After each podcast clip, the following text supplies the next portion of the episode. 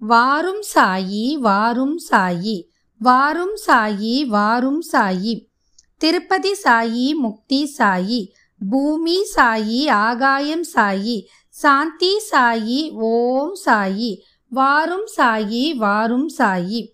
தெய்வங்களும் சித்தர்களும் இது உங்கள் தமிழ் பாட்காஸ்ட். வணக்கம். இன்னைக்கு நம்ம சாய் சத் சரித்திரத்தில் அத்தியாயம் பனிரெண்டை பற்றி பார்க்க போகிறோம் சாயி லீலைகள். ஒன்று காக்கா மகாஜனி. இரண்டு வக்கீல் துமால். மூன்று திருமதி நிமோன்கர். நான்கு மூலே சாஸ்திரி. ஐந்து ஒரு டாக்டர் ஆகியோரின் அனுபவங்கள். இந்த அத்தியாயத்தில் பக்தர்கள் பாபாவினால் எவ்வாறு வரவேற்கப்பட்டு நடத்தப்பட்டார்கள் என்பதை காண்போம். நல்லோரை காத்து கொடியோரை அழிப்பதே தெய்வ அவதாரத்தின் நோக்கம். அல்லது குறிக்கோள் என்பதை முன்னரே கண்டோம். ஞானிகளின் இறையருட்கட்டளை பணியோ முற்றிலும் மாறுபாடானது. அவர்கட்கு நல்லோரும் கொடியோரும் ஒன்றே. தீயது செய்பவர்களாக வருந்தி அவர்களை நெருப்படுத்துகிறார்கள் அவர்கள் பவசாகரத்தை இவ்வுலக வாழ்வென்னும் பெரும் கடலை குடிக்கும் அகஸ்தியர் அல்லது அறியாமை இருளை ஒழிக்கும் ஆதவன் ஆவார்கள். ஞானிகளிடம் கடவுள் வசிக்கிறார். உண்மையில் அவரிடம் இருந்து அவர்கள் வேறானவர்கள். அல்லர். பக்தர்களின் நன்மைக்காக அவதரிக்கும் இத்தகையவர்களுள் ஒருவரே நமது சாயி ஆவார். ஞானத்தின் உச்சக்கட்டத்தில் இருந்தும் தெய்வீக ஒளி சூழப்பட்டும் அவர் எல்லா ஜந்துக்களையும் சமமாக நேசித்தார். அவர் பற்றற்றவர். பகைவர்களும் நண்பர்களும் அரசனும் ஆண்டியும் அவருக்கு ஒன்றே. அவருடைய அசாதாரண திறமையை செவிமடுங்கள். அடியவர்களுக்காக தமது தகைமை களஞ்சியத்தை செலவிட்டார். அவர்களுக்கு உதவி செய்வதில் எப்போதும் விழிப்பாய் இருந்தார். ஆனால் அவராக அடியவர்களை வரவேற்க எண்ணினால் ஒழிய ஒருவரும் அவரை அணுக இயலாது. அவர்களது முறை வரவில்லை ஆனால் பாபா அவர்களை நினைப்பதில்லை. அவருடைய லீலைகளும் அவர்களின் காதை எட்டி வியலாது. பிறகு அவர்கள் எங்கனம் அவரை பார்க்க எண்ண முடியும். சிலர் சாயிபாபாவை பார்க்க விரும்பினர். ஆயினும் அவரின் மகா சமாதி வரை அவரின் தரிசனத்தை பெற அவர்களுக்கு வாய்ப்பேதும் கிடைக்கவில்லை. பாபாவின் தரிசனத்தை பெற விரும்பிய பலரின் விருப்பமானது இங்கனம் நிறைவேறாமல் போயிற்று. அவர் மீது நம்பிக்கை கொண்ட இத்தகையோர் அவரது லீலைகளை செவிமடிப்பாராயின் பாலுக்கான தரிசனத்துக்கான அவர்களது ஏக்கமானது வெண்ணெயினால் லீலைகளினால் பெருமளவு திருப்திப்படுத்தப்படும். வெறும் அதிர்ஷ்டத்தினாலேயே அங்கு சென்று பாபாவின் தரிசனத்தை பெற்ற சிலர் நீண்ட நாட்கள் அங்கு தங்க இயலுமா? இயலாது.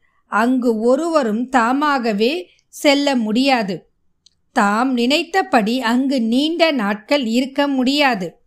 பின்னர் அவர்களுக்கு அனுமதி கொடுத்த நாட்கள் வரைக்குமே அவர்கள் அங்கு தங்க வேண்டும். பாபா அவர்கள் அவ்விடத்தை விட்டு போகும்படி கேட்டதும் அவர்கள் அவ்விடத்தை விட்டு போய்விட வேண்டும். எனவே அனைத்தும் பாபாவின் சங்கல்பத்தையே ஆள சார்ந்து இருந்தன. காக்கா மகாஜனி. ஒருமுறை காக்கா மகாஜனி ஷீரடிக்கு பம்பாயிலிருந்து சென்றார். அவர் அங்கு ஒரு வாரம் தங்கி கோகுலாஷ்டமி பண்டிகையை கண்டு மகிழ விரும்பினார். பாபாவின் தரிசனத்தை பெற்றவுடனே பாபா அவரை எப்பொழுது வீட்டிற்கு திரும்ப போகிறாய் என கேட்டார். அவர் இத்தகைய வினாவினால் ஆச்சரியமே அடைந்தாரெனினும் பதில் அளிக்க வேண்டும் என்பதற்காக பாபாய் தம்மை அங்கனம் செய்ய எப்பொழுது ஆணையிடுகிறாரோ அப்போதே நான் வீட்டிற்கு போகப் போவதாக கூறினார். பாபா நாளைக்கு போ என கூறினார். பாபாவின் மொழிகளே சட்டமானதால் அவைகள் நிறைவேற்றப்பட வேண்டும். எனவே உடனே காக்கா மகாஜனி ஷீரடியை விட்டு புறப்பட்டார். பம்பாயில் தனது அலுவதற் அலுவலகத்திற்கு சென்ற பின்னர் தனது எஜமானர் தன்னுடைய வரவுக்காக கவலையுடன் காத்திருப்பதை அறிந்தார். அவரது மேனேஜர் திடீரென நோய்வாய்ப்பட்டு இருந்தார். எனவே காக்காவின் வரவு அவருக்கு தேவைப்பட்டது. ஷீரடியில் காக்காவுக்கு ஓர் கடிதம் அனுப்பியிருந்தார். பம்பாய்க்கு அது திருப்பி அனுப்பப்பட்டது.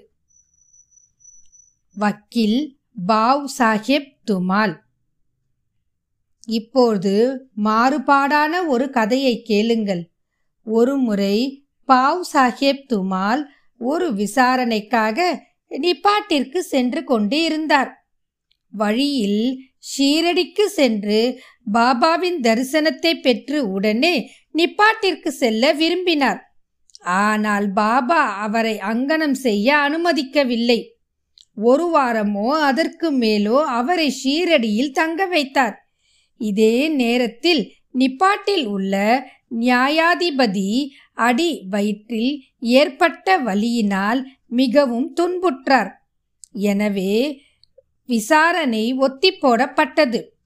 துமால் அங்கு சென்ற பின்னரே விசாரணை தொடர்ந்தது. முடிவில் துமால் வெற்றி பெற்றார். அவரது கட்சிக்காரர் குற்றமற்றவராக தீர்ப்பளிக்கப்பட்டார். திருமதி நிமோன்கர். நிமோனின் வதந்தாரும் ஹனாரரி மேஜிஸ்டரேட்டுமான திரு நானா சாஹிப் நிமோன்கர் தமது மனைவியுடன் ஷீரடியில் தங்கியிருந்தார். திரு நிமோன்கரும் அவரது மனைவியும் மசூதியில் பாபாவுடன் பெரும்பாலான நேரத்தை கழித்து அவருக்கு சேவை செய்து வந்தனர். பெலாப்பூரில் அவர்களது மகன் நோய்வாய்ப்பட்டான். பாபாவின் சம்மதத்துடன் பெலாப்பூர் சென்று மகனையும் மற்ற உண உறவினர்களையும் கண்டு அங்கு சில நாட்கள் தங்கி வரலாம் என்று அன்னை தீர்மானித்தாள். ஆனால் திரு நானே சாஹிப் அடுத்த நாளே திரும்பி வரும்படி அவளை கூறினார். அன்னைக்கு ஒன்றும் புரியவில்லை. என்ன செய்வதென்றும் தெரியவில்லை. ஆனால் அவளுடைய இறைவன் சாயி அவளுக்கு உதவிட வந்தார்.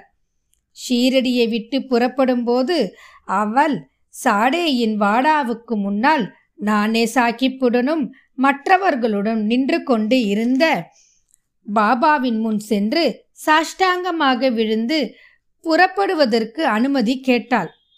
பாபா அவளிடம் போ சீக்கிரம் போ. அமைதியாகவும் குழப்பம் அடையாமலும் இரு. நான்கு நாட்களுக்கு பெலாப்பூரில் சௌகரியமாய் இரு. உனது உறவினர்களை எல்லாம் கண்டபின் ஷீரடிக்கு திரும்பி என்று உரைத்தார். பாபாவின் மொழிகள் எத்தகைய அதிர்ஷ்டம் படைத்தது? திரு நானே சாஹிப்பின் தீர்மானம் பாபாவின் தீர்ப்பினால் தோற்கடிக்கப்பட்டது. நாசிக் மூலே சாஸ்திரி. ஜோசியம் கைரேகியம் முதலியவற்றில் கரை கண்டவரும் ஆறு சாஸ்திரங்களை கற்றறிந்தவருமாகிய நாசிக்கை சேர்ந்த வைதீகமான அக்னிஹோத்ரி அந்தனர் திரு முலே சாஸ்திரி ஒரு முறை நாக்பூரின் புகழ்பெற்ற கோடீஸ்வரரான திரு பாபோ சாஹிப் புட்டியை சந்திக்க ஷீரடிக்கு வந்தார். அவரை சந்தித்த பின்னர் அவரும் மற்றவர்களும் பாபாவை காண மசூதிக்கு சென்றனர். பாபா தம்முடைய சொந்த பணத்திலேயே வெவ்வேறு பழங்களையும் மற்ற பொருட்களையும் விற்பனையாளரிடம் இருந்து வாங்கி மசூதியிலுள்ள மக்களுக்கு விநியோகித்தார். பாபா மாம்பழத்தை அதன் எல்லா பக்கங்களிலும் மிக திறமையாக அழுத்துவது வழக்கம். ஒருவன் பாபாவிடம் இருந்து அதை வாங்கி உறிஞ்சுவானானாகில் எல்லா சதைப்பற்றையும் உடனே தன் வாயில் உறிஞ்சிக் கொண்டு கொட்டையையும் தோலையும் உடனே தூக்கி எறிந்துவிட முடியும். வாழைப்பழங்களை உரித்து சதைப்பற்றை அடியவர்களுக்கு விநியோகித்து தோலை பாபா தமக்காக வைத்துக் கொள்வார். கைரேகை சாஸ்திரி என்ற முறையில் முலே சாஸ்திரி பாபாவின் கைகளை பரிசோதிக்க விரும்பினார். பாபாவிடம் கையை காண்பிக்க கோரினார். பாபா அவருடைய வேண்டுகோளுக்கு செவிசாய்க்கவில்லை அவருக்கு நான்கு வாழைப்பழங்களை கொடுத்தார். எல்லோரும் வாடாவுக்கு திரும்பினர். முலே சாஸ்திரி குளித்து புனித ஆடைகள் அணிந்து அக்னிஹோத்திரம் போன்ற தன் நித்திய கர்ம அனுஷ்டானங்களை செய்ய ஆரம்பித்தார். பாபா வழக்கம் போல லெண்டியை நோக்கி புறப்பட்டார். கொஞ்சம் ஜெரு குங்குமப்பூரன் பூ நிறத்தில் துணியை சாயம் போடுவதற்காக சிவப்பு மண்ணை போன்ற ஒரு பொருள். எடு நாம் இன்று குங்குமப்பூ நிறை உடை உடுத்தலாம் என்று பாபா கூறினார். பாபா என்ன சொல்கிறார் என்பது ஒருவருக்கும் விளங்கவில்லை. சிறிது நேரம் கழித்து பாபா திரும்பி வந்தார். மத்தியான ஆரத்திக்கான ஏற்பாடுகள் நடைபெற்று கொண்டு இருந்தன. பாபு சாஹிப் ஜோக் முலே சாஸ்திரியிடம் அவர் தன்னுடன் ஆரத்திக்கு வருகிறாரா என்று கேட்டார். மாலையில் தான் பாபாவை பார்க்க போவதாக அவர் பதிலளித்தார். இதற்கு சிறிது நேரத்தில் பாபா தமது ஆசனத்தில் அமர்ந்தார். அடியார்களால் வழிபடப்பட்டார். ஆரத்தியும் துவங்கியது. பிறகு பாபா புது நாசிக் பிராமணனிடம் இருந்து தட்சணை வாங்கி வா என கூறினார். புட்டி தாமே தட்சணை வாங்க சென்றார். பாபாவின் செய்தியை முலே சாஸ்திரியிடம் தெரிவித்தபோது அவர் சொல்லப்பெறாத அளவு குழப்பமடைந்தார். நான் தூய அக்னிஹோத்ரி பிராமணன் நான் ஏன் தட்சணை கொடுக்க வேண்டும்? பாபா பெரிய முனிவராக இருக்கலாம். நான் அவரது சீடன் அல்ல என நினைத்தார்.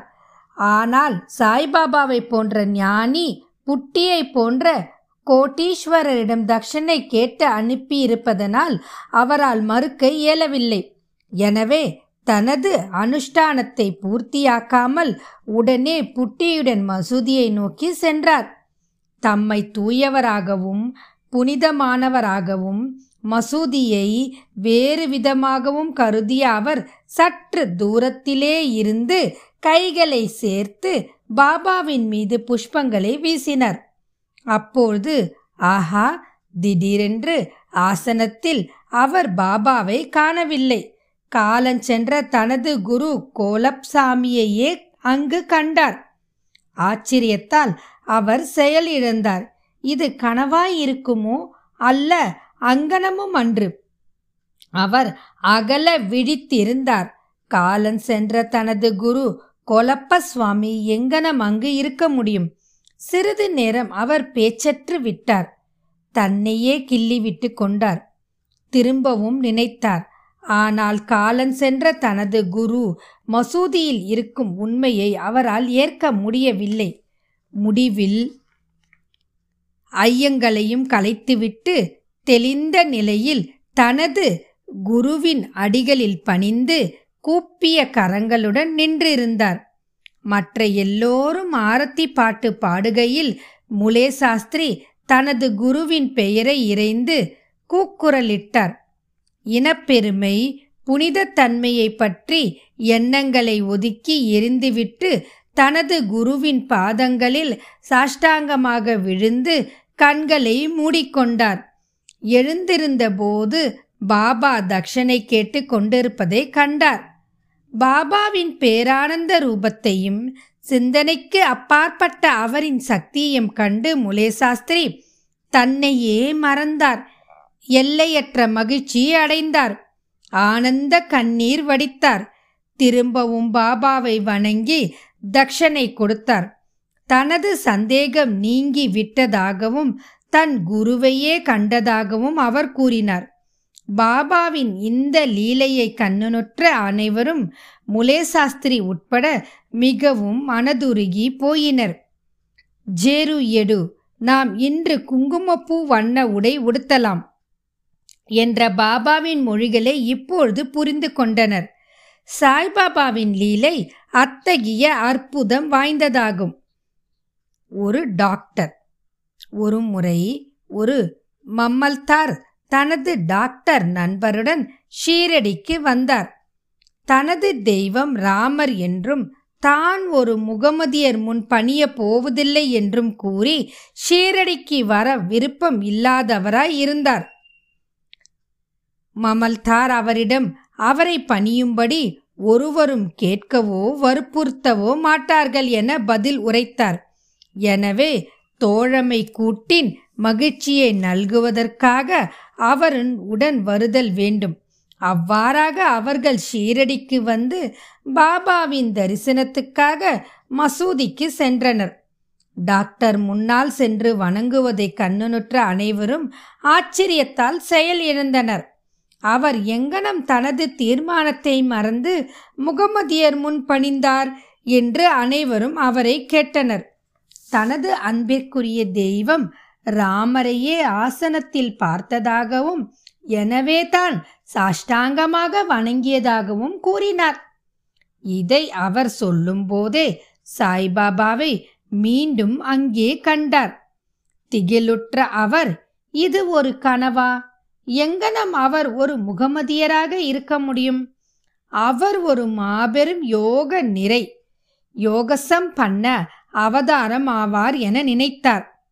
அடுத்த நாள் தான் உண்ணாமல் விரதம் இருப்பதென்று சபதம் எடுத்துக்கொண்டார் மசூதிக்கு போவதை தவிர்த்து பாபா தன்னை ஆசீர்வதிக்கும் வரை அங்கு போவதில்லை என தீர்மானம் செய்து கொண்டார். மூன்று நாட்கள் கடந்தன. நான்காவது நாள் காந்தேசிலி இருந்து அவருடைய நெருங்கிய நண்பர் ஒருவர் வந்து சேர்ந்தார். அவருடன் பாபாவின் தரிசனத்திற்காக மசூதிக்கு சென்றார். வணக்கத்திற்கு பின் ஓ டாக்டரா உம்மை இங்கு அழைக்க எவர் வந்தார்? அவ்வாறிருக்க ஏன் வந்தீர் என்று எனக்கு முதலில் சொல்லும் என்று பாபா அவரை கேட்டார். இந்த மிக முக்கியமான வினாவை கேட்டு டாக்டர் மனது உருகினார். அன்றிரவே அவர் பாபாவினால் ஆசீர்வதிக்கப்பட்டார். தூக்கத்தில் பேரானந்த பெருநிலையை பிளிஸ் சுப்ரீம் அனுபவித்தார். பின்னர் தனது ஊருக்கு சென்று பதினைந்து நாட்கள் அதே நிலையை அனுபவித்தார். இங்கனம் சாய்பாபாவிடம் அவரது பக்தி பன் மடங்காக பெருகியது. வேறு எவ்விடத்திலும் இல்லாமல் தாம் தம்முடைய குருவினிடத்தில் உறுதியான நம்பிக்கை கொண்டவராய் இருக்க வேண்டும் என்பதை இந்த கதைகளின் முக்கியமாக மூலே சாஸ்திரியின் கதையினுடைய நீதியாகும். அடுத்த அத்தியாயத்தில் இன்னும் அதிக லீலைகள் விவரிக்கப்படும். ஸ்ரீ சாயியை பணிக அனைவருக்கும் சாந்தி நிலவட்டும். இத்துடன் இந்த பதிவு இனிதே நிறைவு பெறுகிறது. மீண்டும் மற்றும் ஒரு பதிவில் சந்திப்போம். வாழ்க வளமுடன்.